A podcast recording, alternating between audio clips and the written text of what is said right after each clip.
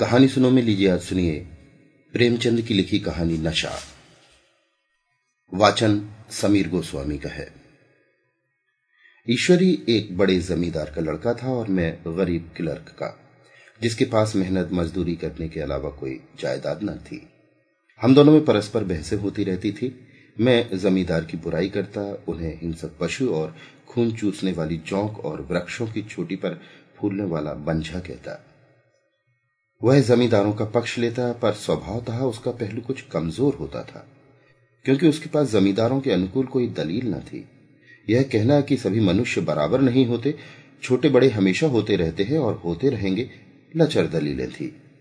किसी मानुषीय या नैतिक नियम से इस व्यवस्था का औचित्य सिद्ध करना कठिन था मैं इस वाद विवाद की गर्मा गर्मी में अक्सर तेज हो जाता और लगने वाली बातें कह जाता लेकिन ईश्वरी हारकर भी मुस्कुराता रहता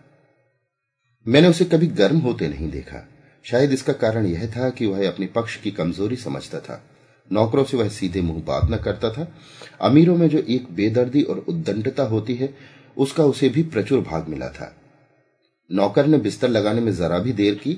दूध जरूरत से ज्यादा गर्म या ठंडा हुआ साइकिल अच्छी तरह साफ नहीं हुई तो वह आपे से बाहर हो जाता था सुस्ती या बदतमीजी उसे जरा भी बर्दाश्त न थी पर दोस्तों से और विशेषकर मुझसे उसका व्यवहार सौहार्द और नम्रता से भरा होता था शायद उसकी जगह मैं होता तो मुझ में भी वही कठोरताएं पैदा हो जाती जो उसमें थी क्योंकि मेरा लोक प्रेम सिद्धांतों पर नहीं निजी दशाओं पर टिका हुआ था लेकिन वो मेरी जगह होकर भी शायद अमीर ही रहता क्योंकि वह प्रकृति से ही विलासी और ऐश्वर्य प्रिय था अब की दशहरी की छुट्टियों में मैंने निश्चय किया कि घर न जाऊंगा मेरे पास किराए के लिए रुपए न थे और ना मैं घर वालों को तकलीफ देना चाहता था मैं जानता हूं वे मुझे जो कुछ देते हैं वो उनकी हैसियत से बहुत ज्यादा होता है इसके साथ ही परीक्षा का भी ख्याल था अभी बहुत कुछ पढ़ना बाकी था और घर जाकर कौन पढ़ता है बोर्डिंग हाउस में भूत की तरह अकेले पड़े रहने को भी जीना चाहता था लेकिन जब ईश्वरी ने मुझे अपने घर चलने का न्योता दिया तो मैं बिना आग्रह के राजी हो गया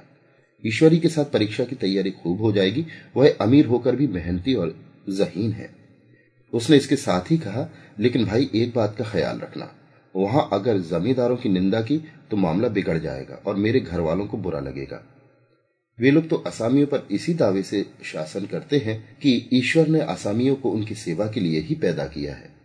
असामी भी यही समझता है अगर उसे सुझा दिया जाए कि जमींदार और असामी में कोई मौलिक भेद नहीं है तो जमींदार का कहीं पता न चले मैंने कहा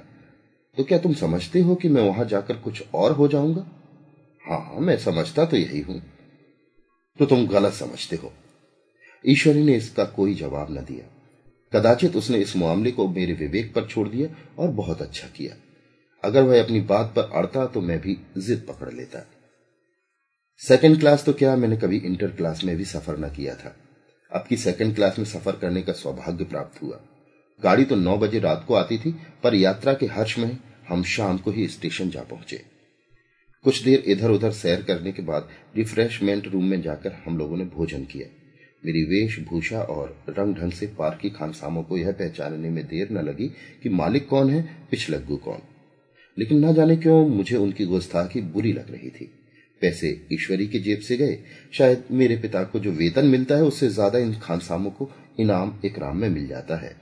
एक अठन्नी तो चलते समय ईश्वरी ही ने दे दी थी फिर भी मैं उन सबों से उसी तत्परता और विनय की प्रतीक्षा करता था जिससे वे ईश्वरी की सेवा कर रहे थे ईश्वरी के हुक्म पर सब के सब क्यों दौड़ते हैं लेकिन मैं कोई चीज मांगता हूं तो उतना उत्साह नहीं दिखाते मुझे भोजन में कुछ स्वाद न मिला वह भेद मेरे ध्यान को संपूर्ण रूप से अपनी ओर खींचे हुए था गाड़ी आई हम दोनों सवार हुए खान सामो ने ईश्वरी को सलाम किया मेरी ओर देखा भी नहीं ईश्वरी ने कहा कितने तमीजदार हैं ये सब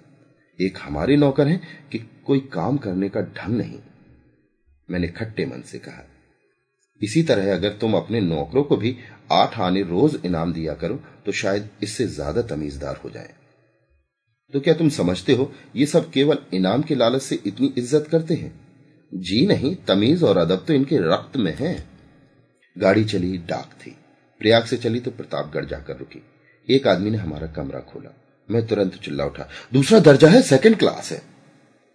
उस मुसाफिर ने डिब्बे के अंदर आकर मेरी ओर एक विचित्र उपेक्षा की दृष्टि से देखकर कहा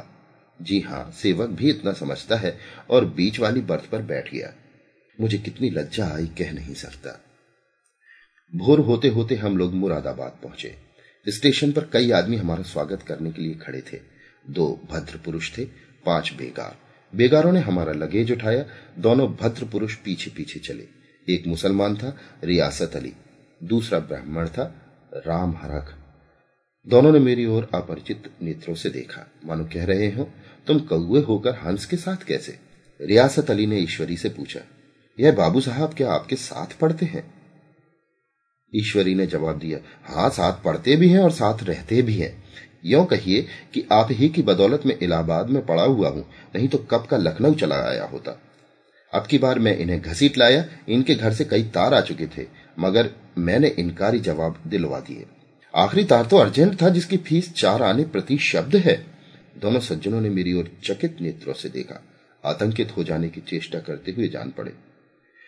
रियासत अली ने अर्धशंका स्वर में कहा लेकिन आप बड़े सादे लिबास में रहते हैं ईश्वरी ने शंका निवारण की महात्मा गांधी के भक्त हैं साहब खद्दर के सिवा कुछ पहनते ही नहीं पुराने सारे कपड़े जला डाले यो कहो कि राजा है ढाई लाख सालाना की रियासत है पर आपकी मूर्त देखो तो मालूम होता है अभी अनाथालय से पकड़ कर आए हैं राम हरख बोले अमीरों का ऐसा स्वभाव बहुत कम देखने में आता है कोई भाप नहीं सकता रियासत अली ने समर्थन किया आपने महाराज चांगली को देखा होता तो दांतों तले उंगली दबाते एक गाढ़े की बंडी और चमरौधे जूते पहने बाजारों में घूमा करते थे सुनते हैं एक बार बेगार में पकड़े गए थे मैं मन में कटा जा रहा था पर ना जाने क्या बात थी कि सफेद झूठ उस वक्त मुझे हास्यास्पद न जान पड़ा उसके प्रत्येक वाक्य में मानो मैं उस कल्पित वैभव के समीप आता जाता था मैं शहसवार नहीं हूं हाँ लड़कपन में कई बार लद्दू घोड़ों पर सवार हुआ हूं यह देखा तो दो घोड़े हमारे लिए तैयार खड़े थे मेरी तो जान ही निकल गई सवार हुआ तो बोटियां कांप रही थी मैंने चेहरे पर शिकन न पड़ने दी घोड़े को ईश्वरी के पीछे डाल दिया खैरियत यह हुई कि ईश्वरी ने घोड़े को तेज न किया वरना शायद मैं हाथ पांव तोड़वा कर लौटता संभव ईश्वरी ने समझ लिया हो कि वह कितने पानी में है ईश्वरी का घर क्या था किला था इमाम बाड़ी का सफाटक फाटक द्वार पर पहरेदार टहलता हुआ नौकरों का कोई हिसाब नहीं एक हाथी बंधा हुआ ईश्वरी ने अपने पिता चाचा ताऊ आदि सभी से मेरा परिचय कराया और उसी अतिशयोक्ति के साथ ऐसी हवा बांधी कि कुछ न पूछिए नौकर चाकर ही नहीं घर के लोग भी मेरा सम्मान करने लगे देहात के जमींदार लाखों का मुनाफा मगर पुलिस कांस्टेबल को भी अफसर समझने वाले कई महाशय तो मुझे हुजूर हुजूर कहने लगे जब जरा एकांत हुआ तो मैंने ईश्वरी से कहा तुम बड़े शैतान हो यार मेरी मिट्टी क्यों पलीत कर रहे हो ईश्वरी ने सुदृढ़ मुस्कान के साथ कहा इन गधों के सामने यही चाल जरूरी थी वरना सीधे मुंह बोलते भी नहीं जरा देर बाद एक नाई हमारे पांव दबाने आया कुंवर लोग स्टेशन से आए हैं थक गए होंगे ईश्वरी ने मेरी ओर इशारा करके कहा पहले कुंवर साहब के पांव दबा मैं चारपाई पर लेटा हुआ था मेरे जीवन में शायद ही कभी किसी ने मेरे पांव दबाए हों मैं इसे अमीरों के चोचले रईसों का गधापन और जाने क्या क्या कहकर ईश्वरी का परिहास किया करता और आज मैं रईस बनने का स्वांग भर रहा था इतने में दस बज गए पुरानी सभ्यता के लोग थे नई रोशनी अभी केवल पहाड़ की चोटी तक पहुंच पाई थी अंदर से भोजन का बुलावा आया हम स्नान करने लगे मैं हमेशा अपनी धोती खुद छाट लिया करता हूं मगर यहां मैंने ईश्वरी ही की भांति अपनी धोती भी छोड़ दी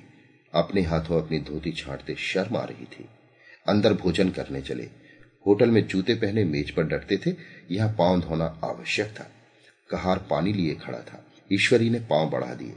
कहार ने उसके पांव धोए मैंने भी पांव बढ़ा दिए कहार ने मेरे पांव भी धोए मेरा वो विचार जाने कहा चला गया था सोचा था वहां देहात में एकाग्र होकर खूब पढ़ेंगे पर सारा दिन सैर सपाटे में कट जाता था कहीं नदी में बजरे पर सैर कर रहे हैं कहीं मछलियों या चिड़ियों का शिकार खेल रहे हैं कहीं पहलवानों की कुश्ती देख रहे हैं कहीं शतरंज पर जमे हैं ईश्वरी खूब अंडे मंगवाता और कमरे में स्टोव पर आमलेट बनते नौकरों का एक जत्था हमेशा घेरे रहता अपने हाथ पांव हिलाने की कोई जरूरत नहीं केवल जबान हिला देना काफी है नहाने बैठे तो आदमी नहलाने को हाजिर लेटे तो आदमी पंखा झलने को खड़े मैं महात्मा गांधी का कुंवर चेला मशहूर था भीतर से बाहर तक मेरी धाक थी नाश्ते में जरा भी देर ना हो पाए कहीं कुंवर साहब नाराज ना हो जाए बिछावन ठीक समय पर लग जाए कुंवर साहब के सोने का समय आ गया मैं ईश्वरी से भी ज्यादा नाजुक दिमाग बन गया था या बनने पर मजबूर किया गया था ईश्वरी अपने हाथ से बिस्तर बिछा ले, लेकिन कुंवर मेहमान अपने हाथों से कैसे अपना बिछावन बिछा सकते हैं उनकी महानता में पट्टा लग जाएगा एक दिन सचमुच ऐसा ही हुआ ईश्वरी घर में था शायद अपनी जी से कुछ बातचीत करने में देर हो गई यहां दस बज गए मेरी आंखें नींद से झपक रही थी मगर बिस्तर कैसे लगाऊं कुंवर जो ठहरा कोई साढ़े ग्यारह बजे मेहरा आया बड़ा मुंह लगा नौकर था घर के धंधों में मेरा बिस्तर लगाने की उसे सुधना रही अब याद आई तो भागा हुआ आया मैंने ऐसी डांट बताई कि उसने भी याद किया होगा ईश्वरी मेरी डांट सुनकर बाहर निकल आया और बोला तुमने बहुत अच्छा किया यह सब हरामखोर इसी व्यवहार के योग्य है इसी तरह ईश्वरी एक दिन एक जगह दावत में गया हुआ था शाम हो गई पर लैंप न जला लैंप मेज पर रखा हुआ था दिया सलाई भी वहीं थी लेकिन ईश्वरी खुद कभी लैंप नहीं जलाता था फिर कुंवर साहब कैसे जलाते मैं झुंझला रहा था समाचार पत्र आया रखा हुआ था जी उधर लगा हुआ था पर लैंप नदारत देवयोग से उसी वक्त मुंशी रियासत अली आ निकले मैं उन्हीं पर उबल पड़ा ऐसी फटकार लगाई कि बेचारा उल्लू हो गया तुम लोगों को इतनी फिक्र नहीं कि लैंप जलवा दो मालूम नहीं ऐसे कामचोर आदमियों की यहां कैसे गुजर होती है मेरे यहां घंटे भर निर्वाह न हो रियासत अली ने कांपते हुए हाथों से लैंप जला दिया वहां एक ठाकुर अक्सर आया करता था कुछ मनचला आदमी था महात्मा गांधी का परम भक्त मुझे महात्मा जी का चेला समझकर मेरा बड़ा लिहाज करता था पर मुझसे कुछ पूछते संकोच करता था एक दिन मुझे अकेला देखकर आया और हाथ बांधकर बोला सरकार तो गांधी बाबा के चेले हैं ना लोग कहते हैं कि यहां सुराज हो जाएगा तो जमींदार ना रहेंगे मैंने शान जमाई जमींदार की रहने की जरूरत ही क्या है ये लोग गरीबों का खून चूसने के सिवा और करते क्या है ठाकुर ने फिर पूछा तो क्या सरकार सब जमींदारों की जमीन छीन ली जाएगी मैंने कहा बहुत से लोग खुशी से दे देंगे जो लोग खुशी से ना देंगे उनकी जमीन छीननी ही पड़ेगी हम लोग तो तैयार बैठे हुए हैं जो ही स्वराज हुआ अपने सारे इलाके असामियों के नाम कर देंगे मैं कुर्सी पर पांव लटकाए बैठा था ठाकुर मेरे पांव दबाने लगा फिर बोला आजकल जमींदार लोग बड़ा जुल्म करते हैं सरकार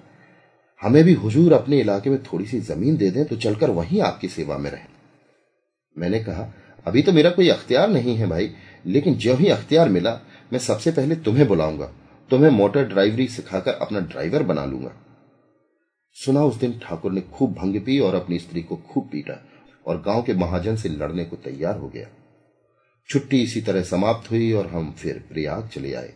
गांव के बहुत से लोग हम लोगों को पहुंचाने आए ठाकुर तो हमारे साथ स्टेशन तक आया मैंने भी अपना पार्ट खूब सफाई से खेला और विनय और देवत्व की मुहर हरेक के हृदय पर लगा दी जी तो चाहता था हरेक को अच्छा इनाम दू लेकिन ऐसी सामर्थ्य कहाँ थी वापसी टिकट था ही केवल गाड़ी में बैठना था पर गाड़ी आई तो ठसा ठस भरी हुई दुर्गा पूजा की छुट्टियां बिताकर सभी लोग लौट रहे थे सेकंड क्लास में तिल रखने की जगह नहीं इंटर क्लास की हालत उससे भी बदतर यह आखिरी गाड़ी थी किसी तरह रुक ना सकते थे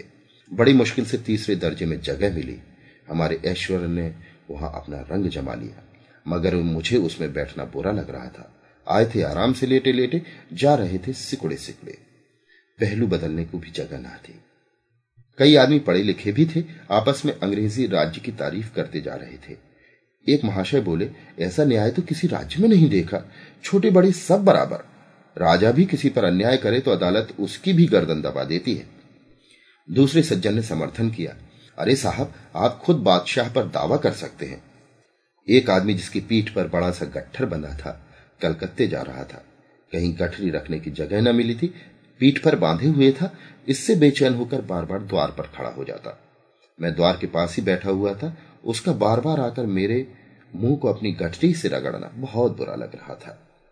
एक तो हवा यू ही कम थी दूसरे उस गवार का आकर मेरे मुंह पर खड़ा हो जाना मानो मेरा गला दबाना था मैं कुछ देर तक जब्त किए बैठा रहा एकाएक मुझे क्रोध आ गया मैंने उसे पकड़कर ढकेल दिया और दो तमाचे जोर जोर से लगाए उसने आंखें निकालकर कहा क्यों मारते हो बाबूजी? हमने भी किराया दिया है मैंने उठकर दो तीन तमाचे और चढ़ दिए गाड़ी में तूफान आ गया चारों ओर से मुझ पर बौछार होने लगी इतने नाजुक मिजाज बनते हो तो पहले दर्जे में क्यों नहीं बैठे कोई बड़ा आदमी होगा तो अपने घर का होगा मुझे इस तरह मारते तो दिखा देते क्या कसूर किया था बेचारे ने गाड़ी में सांस लेने की जगह नहीं खिड़की पर जरा सांस लेने के लिए खड़ा हो गया तो उस पर इतना क्रोध अमीर होकर के आदमी अपनी इंसानियत बिल्कुल खो देता है यह भी अंग्रेजी राज है जिसके आप गुड़ गा रहे थे एक ग्रामीण बोला दफ्तरन मां घुस पावत नहीं उस पर इतना मिजाज ईश्वरी ने अंग्रेजी में कहा what an idiot you are बी और मेरा नशा कुछ कुछ उतरता हुआ महसूस होता था